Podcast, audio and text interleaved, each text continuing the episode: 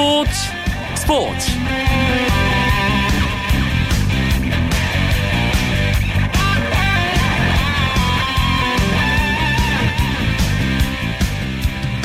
안녕하십니까. 금요일 밤 스포츠 스포츠. 아나운서 이광용입니다. 광주 유니버시아드 대회 대한민국의 세 번째 3관왕이 나왔습니다. 사격 대표팀의 박대훈 선수인데요. 50m 권총 개인전과 단체전에 이어 오늘 열린 10m 공기권총 단체전에서도 금메달을 목에 걸어 박대훈 선수가 3관왕에 올랐습니다. 구기 종목에서도 승전보가 계속 들리고 있죠. 여자 핸드볼은 일본을 꺾고 결승에 진출했고 남자 축구 대표팀도 전승을 했습니다. 우루과이를 꺾으면서 4강에 올랐는데요. 금요일 밤에 재미있는 국내 축구 이야기 축구장 가는 길 오늘은 광주 유니버시아드 대회 남녀 축구 대표팀 소식도 준비했습니다. 이적 소식으로 들썩이는 K리그 클래식 이야기 또 오늘 발표된 동아시안컵 축구대표팀 예비 명단 소식까지 정리해드립니다. 오늘 있었던 프로야구 경기 소식 정리하면서 금요일 밤 스포츠 스포츠 힘차게 출발합니다.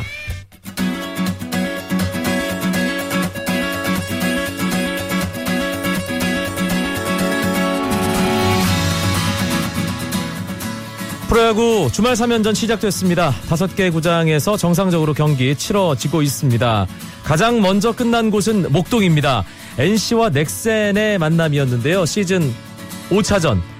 NC가 넥센에게 4대 1로 이겼습니다. NC는 1회 초 김종호 선수와 테인즈 선수의 솔로 홈런 두 방으로 일단 넥센에게 기선을 제압했고요. 한 점을 1회 말에 내주긴 했지만 3회 초에 한 점, 6회 초에 한 점 추가하면서 4대 1로 경기를 잡았습니다. NC의 선발 투수 스튜어트 6이닝 1실점 탈삼진 7개 잘 던져서 KBO 리그 첫 승을 기록했고요. 넥센의 선발 투수 한현희 5와 3분의 2이닝 4실점 시즌 4패째를 기록했습니다. 잠실구장 한화와 LG가 5대5로 팽팽히 맞서 있습니다. 지금 7회 말 LG의 공격이 진행 중인데요. LG가 어제와 그제 롯데를 상대로 끝내기 연승을 기록했는데요. 오늘은 한화와 팽팽하게 맞서 있는 상황입니다. 한화의 선발 송창식 4와 3분의 2이닝 5실점 2자책점 마운드는 박정진에 이어 윤규진으로 넘어간 상태고요. LG의 선발 투수는 소사였습니다. 5와 3분의 1이닝 5실점. 오늘 투구는 썩 좋지 않았습니다. 임정우, 윤지웅, 신승현에 이어 신재웅이 LG 마운드에 있습니다. 이진영 선수가 1회 석점짜리 홈런 어제 끝내기 홈런의 기세를 오늘 첫 타석에서도 이어갔는데요. 일단 이 경기는 5대5 상황입니다. 사직에서는 두산과 롯데가 시즌 7차전 맞고 있습니다. 두산이 롯데에게 6대 2로 앞서 있고요. 롯데의 9회 말 정규 이닝 마지막 공격이 진행 중입니다. 두산은 장원준 선수가 사직구장에서 친정팀이 롯데를 상대했습니다. 6과 3분의 2이닝 2실점, 탈삼진 9개, 4안타. 오늘 상당히 잘 던진 장원준 선수고요. 오연택에 이어 진야곱이 두산 베어스 마운드에 있습니다. 롯데는 선발 투수 김승회 5와 3분의 1이닝 4실점 했습니다. 이대로 경기가 끝난다면 장원준은 승리, 김승회는 패전을 기록하게 됩니다. 오늘 사직구장 홈런 한 개 있었습니다. 아두치 선수가 3회 2점짜리 홈런, 시즌 14호 홈런 기록했습니다. 문학구장 기아와 SK의 시즌 네 번째 만남입니다. 홈팀인 SK가 기아에게 7대 4로 석점 앞선 채 지금 SK의 8회 말 공격이 진행 중입니다. 양팀 선발 투수는 썩 좋지 않았습니다. 기아의 스틴슨 5인, 5와 3분의 1이닝 5실점. SK의 박종훈 5이닝 채우지 못했습니다. 4이닝 3실점. 마운드 지금 불펜 선수들이 아, 이어받아 던지고 있습니다. 기아에서는 이범호 선수가 6회 초에 솔로 홈런 시즌 14호. SK는 나주환 선수가 6회 말에 2점짜리 홈런 시즌 3호 홈런을 기록했습니다. 삼성과 KT가 만난 수원 경기 선두와 꼴찌의 대결이지만 경기 내용 분위기는 정반대입니다. KT가 삼성에게 9대 5로 넉점 앞선 채 7회 말 KT의 공격이 진행 중입니다. 삼성은 클로이드 선수가 2와 3분의 1이닝 6실점 하면서 일찌감치 마운드에서 내려갔습니다. KT는 마르테 선수가 1회 솔로 홈런, 박경수 선수가 3회 2점짜리 홈런을 치면서 예, 클로이드 선수를 끌어내렸습니다. KT 정대현 선수 오늘 5이닝 5실점 하긴 했지만 타자들의 도움으로 지금 승리 투수의 조건을 갖추고 마운드를 홍성용에게 넘겼고요. 김재윤 선수까지 올라와 있는 KT의 투수진입니다.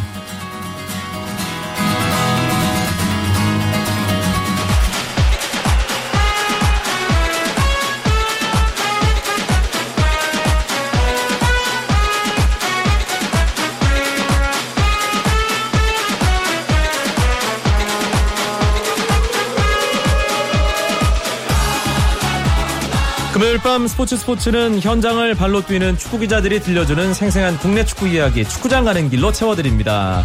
오늘 함께 해줄 두 분 소개해드리죠. 월간 포포투의 배진경 기자 어서 오세요. 안녕하세요. 스포츠 서울의 김현기 기자도 함께합니다. 네, 안녕하세요.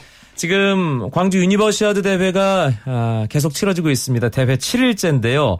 바로 어제였습니다. 남자 축구 8강전에서 우루과이를 꺾고 4강에 진출했는데 지금까지 전승입니다. 배진경 기자. 네, 그렇습니다. 조별리그에서 3연승을 하고 어제 그 남자 축구 8강전에서 어, 우루과이를 만났는데 음 3대 0으로 승리를 했습니다. 네. 전반 29분 이정빈의 선제골이 사실상 결승골이었는데 후반에 정원진이 두 골을 추가하면서 완승을 거뒀고요. 그 A 대표팀 레벨에서는 사실 우루과이가 남미의 강호로 손꼽히는 팀인데 대학 선발 선수들이어서 뭐 개인 기량의 편차가 그렇게 크지는 않았고요. 아, 한국은 아무래도 홈에서 치르는 경기이다 보니까 자신감도 있고 주도권을 갖고 점유를 유지하는 흐름이었고요. 선제골을 뽑아내면서 경기를 유리하게 끌고 나가서 승리를 거둘 수 있었습니다. 네. 유니버시아드 남자 축구 대표팀 과연 어떤 선수들이 있는지 그 부분이 사실 가장 궁금하잖아요. 네, 유니버시아드니까 말 그대로 이제 철저히 대학 선수들만 선수들로만 구성이 됐는데 지난 2월에 대한축구협회 기술위원회가 김재소 선문대 감독을 선임해서 3월에 한일 대학 선발전 음 대학 선발팀끼리 겨룬 댄소컵이 열렸습니다. 네. 그때 아, 일본과 겨루면서 우리가 이겼는데 그때부터 이제 대학 선발팀이 본격적으로 선발을 맞추고 출발을 했고 어, 대학에서 이제 내노라 하는 선수들에다가 이제 올림픽 대표팀 음, 선수들이 좀 추가가 됐습니다. 예를 들면 이제 내년에 수원에 입단하는 고려대 공격수 김건희나 뭐 공격력이 좋은 미드필더 이정빈 그리고 뭐 올림픽 대표팀에 뽑혔던 수비수 박동진이나 골키퍼 김동준 뭐 이런 선수들이 모여서 어 이런 선수들 정도면은 음, 몇 년 뒤에 한 1, 2년 뒤에는 충분히 K리그에서 어, 수준급 활약을 펼칠 수 있는 뭐 이재성 같은 선수도 대학에서 잘해서 이제 전북에서 맹활약하잖아요. 그렇죠. 그렇게 보면 될 것 같습니다. 알겠습니다. 아, 남자 축구는 뭐 전승하면서 이제 준결승에서 내일 브라질을 만나는데 여자 축구는 이 프랑스와의 8강전 0대 2로 패하면서 4강 진출에 실패했습니다. 이 프랑스가 계속 우리 발목을 잡네요, 배진경 기자. 네, 그 특정 국가에 패배하는 게 익숙해지면 아무래도 악연이 될 텐데요. 지난해 8월 20세 이하 여자 월드컵 8강전에서 프랑스에 패한 적이 있습니다. 당시에 어, 우리가 연장전까지도 승부를 그 가르지 못하다가 승부차기에서 3대 4로 패한 그 악연이 있고요. 또 지난달이었죠. 캐나다 월드컵에서 16강전에서 프랑스를 만났는데 0대 3으로 패했습니다. 두 대회 모두 그 극적으로 토너먼트에 진출을 해서 만난 상대가 프랑스였는데 다 그 벽을 넘지 못했고요. 네. 이번에도 사실은 좀 서력에 비슷한 서력 비슷한 그런 느낌의 경기였는데 결국 또 프랑스의 벽을 넘어서지 못하고 어, 4강에서 멈추게 됐습니다. 알겠습니다. 축구장 가는 길에 든든한 식구죠. 중앙일보의 축구팀장 송지훈 기자가 지금 광주에 있습니다. 유니버시아드 현장 곳곳을 누비면서 열심히 취재 중인데요. 연결합니다. 송 기자 나와 계시죠? 네, 든든한 식구 송지훈입니다. 광주는 날씨가 어떻습니까? 어제까지 비가 많이 왔었거든요. 그 오락가락하는 그런 날씨 때문에 뭐 비 올 때는 또 비에 젖어서 춥고 또 해가 개면 또 더워서 땀을 흘려서 덥고 이랬었는데 오늘은 아주 모처럼 날씨가 아주 맑았습니다. 네. 뭐 저처럼 땀 많이 흘리는 사람에게는 좀 어떻게 보면 힘든 또 선수들이 뛰기에도 야외 경기하는 선수들에게 조금 버거울 수 있는 그런 날씨였습니다. 어제 대한민국과 우루과이의 유니버시아드 남자 축구 8강전 현장에서 지켜보셨다고요? 네, 뭐 전체적으로 봤을 때 우리나라가 뭐 볼 점유율에서 한 6대 4 정도로 꾸준히 리드를 했었고요. 또 허리 싸움에서도 전체적으로 이겼고 뭐 스코어에서도 필드골 2개, 페널티킥 1개, 3골이 났으니까 뭐 전체적인 경기의 흐름과 경, 결과가 일치했다. 뭐 이렇게 설명드릴 수 있겠습니다. 네, 송지훈 기자 어떤 선수가 좀 눈에 들어오던가요? 어, 이렇게 일단은 두 골 넣었던 그 영남대 정원진 선수 역시나 이 대학 최강 영남대 선수답다. 또 김병수 감독 제자답다 이런 생각이 다시 한번 들었고요. 네. 하지만 경기를 전체적으로 봤을 때 조금 더 눈길이 갔던 선수는 그 인천대 미드필더 이정빈 선수였습니다. 그 첫 골을 넣었기 때문이기도 하지만요. 전체적으로 경기를 풀어가는 어떤 그런 playmaking 능력, 또 수비에 가담하는 능력이 좋은 선수다라는 그런 생각이 들었는데요. 이정빈 선수 아마 아시는 분도 많이 계실 겁니다. 그 백승호, 이승우, 장결희 이 FC 바르셀로나 트리오에 앞서서 축구 신동으로 먼저 주목받았던 그런 선수거든요. 네. 그 유럽으로 가지 않고 이제 국내에서 성장한다 이런 결정을 내렸던 선수기도 한데 그동안 인천 유소년 시스템을 통해서 쭉 성장을 했었고요. 제가 보지 못하던 사이에 참 잘 컸구나라는 그런 느낌을 받았습니다. 음, 유니버시아드 아무래도 대학 선수들 간의 대결이기 때문에 우리나라 계속 뭐 준비도 좀 했고요. 홈그라운드의 이점도 있을 테고 어, 분위기는 괜찮습니다. 송지훈 기자 어떨까요? 우승 뭐 금메달까지 가능할까요? 뭐 일단 우리 선수들이 스스로 이제 금메달 할 수 있다라고 이야기를 하고 있기 때문에 저도 상당히 기대를 하고 있는데요. 특히나 이번 대회 같은 경우는 우리 선수들 입장에서 좀 컨디션 관리하기가 수월한 점들이 있습니다. 그 상대 선수들이 반대로 이 우리나라의 이런 그 후텁지근한 여름 기후에 잘 적응을 하지 못하는 그런 부분도 상대적으로 우리한테 좀 유리하다고 보이는데요. 네. 그 체력 소모가 워낙 좀 더워서 좀 심하다 보니까 그 이번에 어제 경기 같은 경우는 전반에 잠깐 경기를 멈추고 water time을 갖는 그런 장면도 있었거든요. 아하.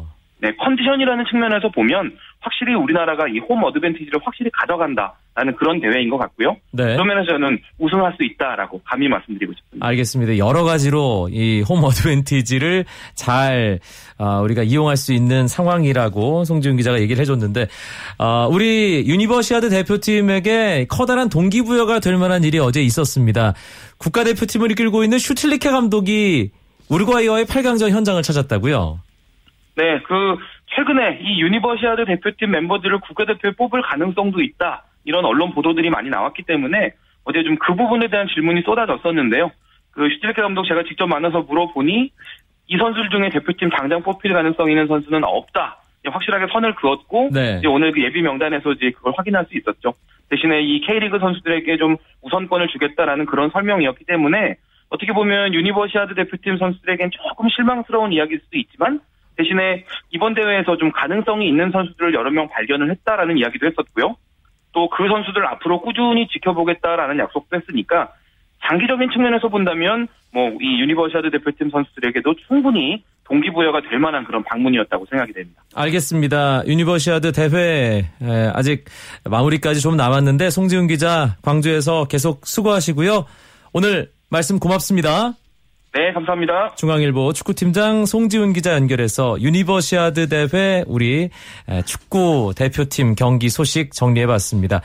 송지훈 기자가 마지막에 슈틸리케 감독이 어제 우루과이전 끝나고 해준 얘기, 어, 뭐 동아시안컵 어, 대표팀의 이 유니버시아드 대표팀 선수들은 아, 들어가기가 좀 힘들다. 현실적인 그런 답변을 했다고 했는데 바로 오늘이었습니다.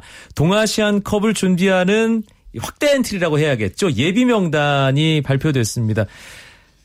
김현기 기자가 정리를 좀 해주실까요? 네, 무려 50명이 되는데요. 네, 다 이름 얘기하면 시간이 많이 걸리겠네요. 네, 그렇죠. 네. 먼저 이제 주목할 만한 선수들을 소개하면 물론 이 선수들이 오는 20일 날 발표되는 최종 엔트리 23명에 전부 들 수는 없습니다. 한 절반 정도만 승선을 하게 되겠지만 일단 50명 안에 든다는 건 가능성이 있다는 얘기니까 충주원멜의 올 시즌 K리그 챌린지에서 10골을 넣고 있는 충주원멜의 조석재 선수 네. 공격수죠.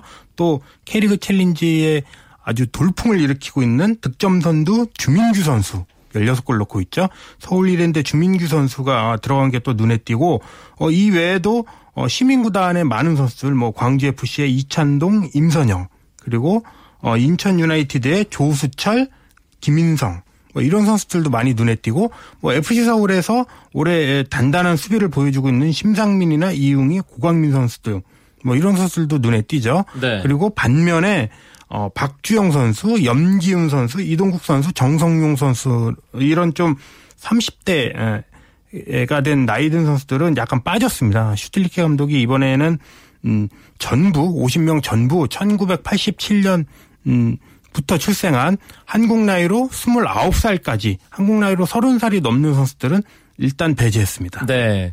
무슨 국제대회 출전 기준 같은 뭐 그런 느낌도 살짝 드는데 배진경 기자는 이 명단을 보면서 아 이게 어떤 기준으로 뽑았구나 혹은 뭐 이 선수들이 조금 어, 눈길이 간다 하는 선수가 있다면 정리를 좀 해주시죠. 음, 일단은 그 슈틸리케 감독이 장기적인 그 플랜에서 계속해서 어떤 대표팀에서 주축 멤버들이 빠질 경우에 계속해서 좀 활용할 수 있는 그 가능성이 많은 선수들을 좀 두루두루 넣, 음. 넣었다는 인상을 받았고요. 인재풀을 확보하는 차원의 네, 명단이라는 그렇죠. 거군요. 예. 네, 그 중에서 또 기존의 대표팀을 왔다 갔다 하기는 했지만 어, 감독과 충분한 시간을 보내지 못했던 김신욱 선수가 이번에 또 합류를 해서 어, 본격적으로 좀 호흡을 맞추는 그 출발선이 되지 않을까 하는 부분에서 좀 눈길이 가는 명단입니다. 네.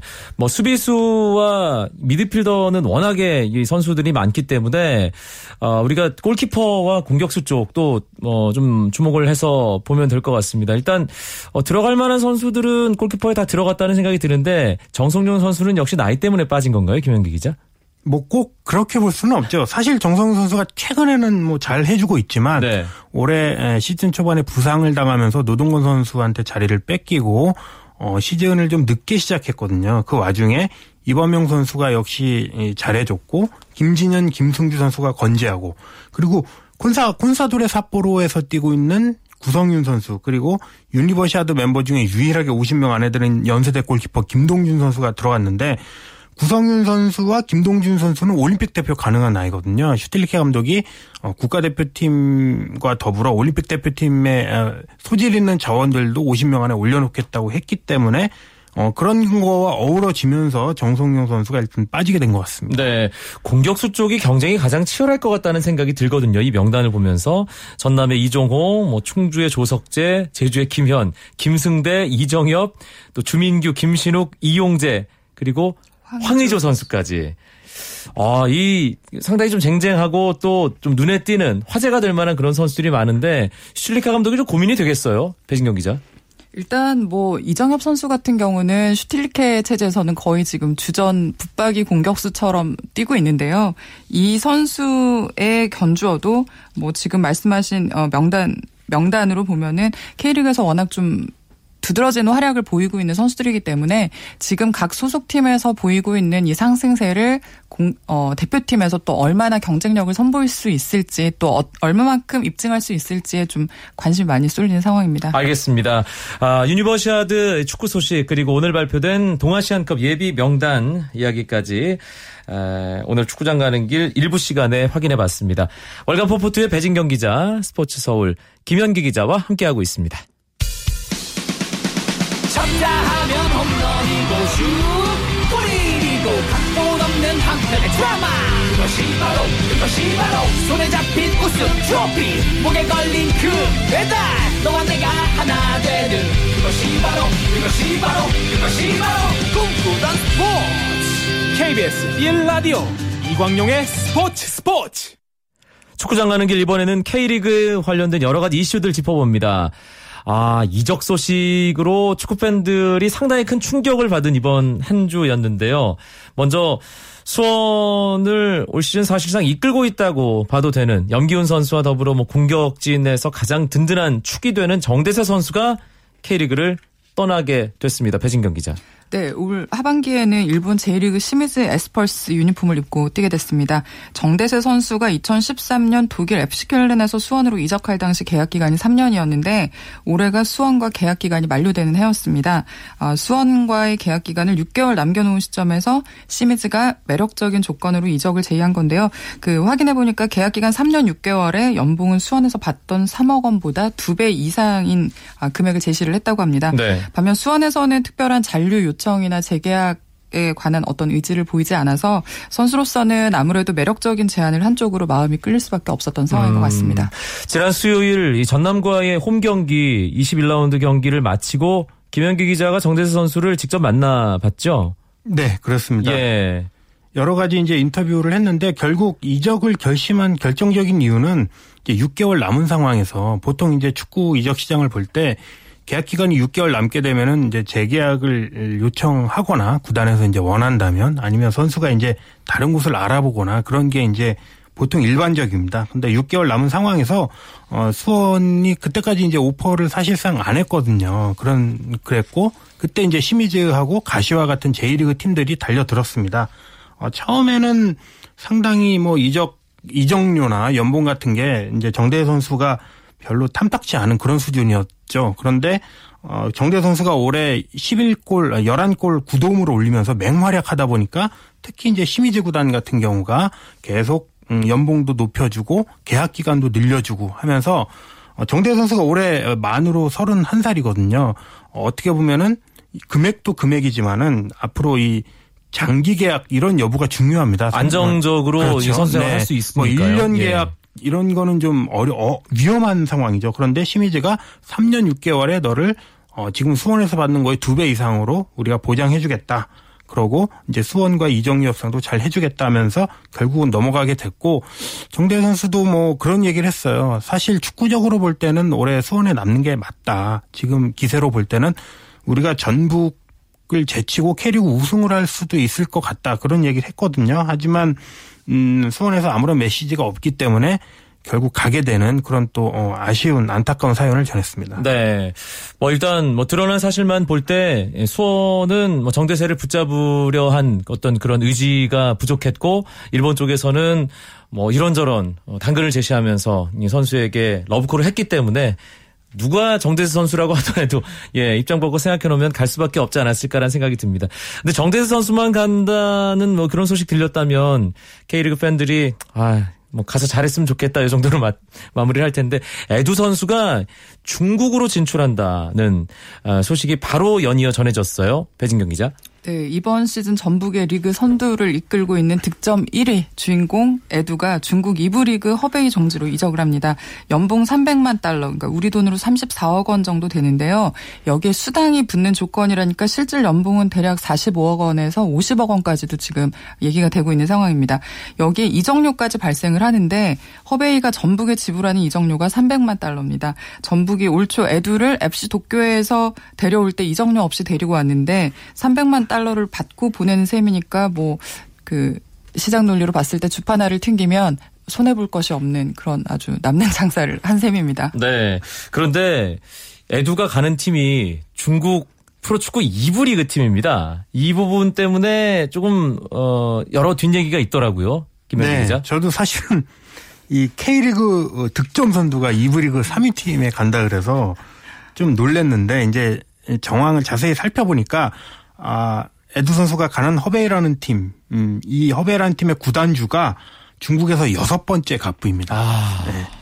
이 사람이 갖고 있는 돈만 3조 원 정도 된다고 하고 뭐 회사 돈까지 하면 더 많이 이- 있겠죠. 그러면서 중국은 요즘 이제 이런 바람이 불고 있습니다. 시진핑 국가 주석이 축구를 너무 사랑, 사랑하기 때문에 아, 축구를 좀 일으켜 세우자. 중국이 왜 축구가 안 되냐? 인구가 16억인데 네덜란드 뭐 카타르 이런 몇십만 몇백만 되는 팀 한 국가보다도 못하잖아요. 예, 사실은 그런데 그러면서 어, 중국에 있는 각 성, 뭐 각 지역별 재벌들이 너나 할 것 없이 이 축구를 키우게 되고 그 와중에 이제 허베이라는 팀을 이끌고 있는 음, 왕앤슈의 회장도 나서게 된 거죠. 그러면서 지금은 이부 리그지만은 올해 어 연고지를 살짝 옮겨서 구장도 아주 좋은 구장, 올림픽을 옛날에 했던 그런 경기장을 홈구장으로 삼았고 그리고 내년에 일부에 진출하기 위한 마지막 포인트로 에두 선수를 데리고 온 겁니다. 그래서 에두 선수를 데리고 와서 일부 승격에서 내년에 이제 광저우 헝다와 싸워보겠다 이런 건데 예전에도 이제 이런 일이 있었죠. 광저우 헝다가 2부에 되게 작은 클럽이었는데 쉬자인 구단주가 인수하면서 단숨에 2부 우승, 그 다음에 1부 우승, 그 다음 다음 해 아시아 챔피언스 리그 우승 이렇게까지 만들어냈으니까 뭐 그런 걸 참고하면 될 것 같습니다. 네.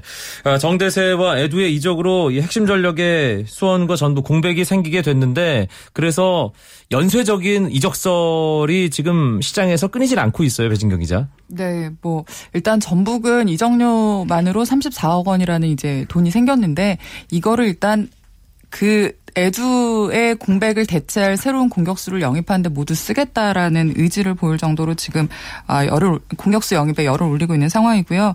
일단 그 데리고 와서 한국에서 적응하는 시간이 필요한 선수보다는 이 무대에서 검증된 공격수를 데리고 오겠다는 방침을 세워놓은 상황입니다. 음. 그리고 수원 같은 경우도 역시 뭐, 어, 그 정대 선수의 대체 자원을 찾아야 되는 상황인데 그 서정원 감독이 사실상 지금 잘하고 있던 선수의 그 완벽한 대체자를 찾기는 쉽지 않다라고 지금 고민을 하고 있는 상황이고요. 어쨌든 정대세 선수의 이적료 아, 이적으로 생기는 그 이적료와 어, 또, 연, 옌벤으로, 중국 옌벤으로 그 임대를 보냈던 하태균 선수가 지금 최근에 완전 이적 쪽으로 지금 방향이 잡혀 있는 상황인데, 뭐 이적료를 좀 이렇게 모아서 또 그 돈으로 새로운 공격수를, 공격 자원을 확보를 하는데 지금 활용을 할 계획이라고 알고 있습니다. 네, 뭐 전북과 수원 당연히 이번 주말 22라운드 경기를 치르게 됩니다. 토요일과 일요일에 치러지는 6경기. 김현기 기자가 일단 대진부터 좀 살펴주시죠. 네, 토요일에는 제주 제주에서 제주와 전북이 붙고 서울 월드컵 경기장에서 서울과 포항이 격돌합니다. 그리고 울산은 홈에서 광주와 격돌하게 되고 일요일에는 인천과 성남이 인천에서 대전에서는 대전과 전남이 붙습니다. 그리고 부산에서는 부산과 수원이 격돌하게 됩니다. 두 분이 딱 한 경기씩만 예 찝어주시죠. 어떤 경기 좀 볼만한지 관전 포인트까지 간단하게요. 배진경 기자. 네, 저는 사실 지금 일요일에 있을 인천과 성남의 경기를 좀 주목하고 있는데요. 인천이 지금 승점 30점, 그리고 5위입니다. 성남이 승점 30점 7위입니다. 그러니까 이 순위가 굉장히 뒤바뀔 수 있는 상황인데다가 이 두 팀이 최근에 굉장히 좀 선전을 거듭하면서 중위권을 아주 어지럽게 만들고 있거든요. 네. 어, 단숨에 상위권으로 올라갈 수도 있고 또 하위권과 이 출렁거리게 만들 수도 있는 그런 팀이어서 이 경기가 좀 순위가 요동치는데 어떤 큰 영향을 미치는 경기가 되지 않을까 좀 주목해서 보실 만 할 것 같습니다. 이번엔 김현기 기자. 네, 저는 제주와 전북의 경기를 보고 싶습니다. 제주는 뭐 최근 들어 홈에서 뭐 세 골, 네 골씩 아주 잘하고 있는 팀인데 전북이 지금 에두도 없고 에닝요도 없고 루이스는 아직 안 왔습니다. 그래서 전력 공백, 공격력 공백이 있기 때문에 이때 좀 제주가 어떻게 싸울까. 전북이 만약에 이번에 승점을 얻지 못하게 되면 수원, 2위 수원과의 격차가 5점에서 어, 더 줄어들 수 있기 때문에 관심이 갑니다. 네. 지금 K리그 클래식 순위표를 보면 참 재밌습니다. 1위 전북이 승점 44점, 2위 수원이 승점 39점인데 3위 서울이 승점 32점이고요. 8위 제주가 승점 29점입니다. 3위와 8위의 승점 차가 3점. 정말 엄청난 혼전이 중상위권에서 벌어지고 있습니다. K리그 클래식 22라운드를 마치면 아마 순위표가 또 한 번 뒤죽박죽 요동치지 않을까 하는 생각이 듭니다. 오늘 축구장 가는 길 국내 축구 이야기 아주 길게 풍성하게 살펴봤는데요. 월간 포포트의 배진경 기자, 스포츠 서울의 김현기 기자 두 분 고맙습니다. 고맙습니다. 감사합니다.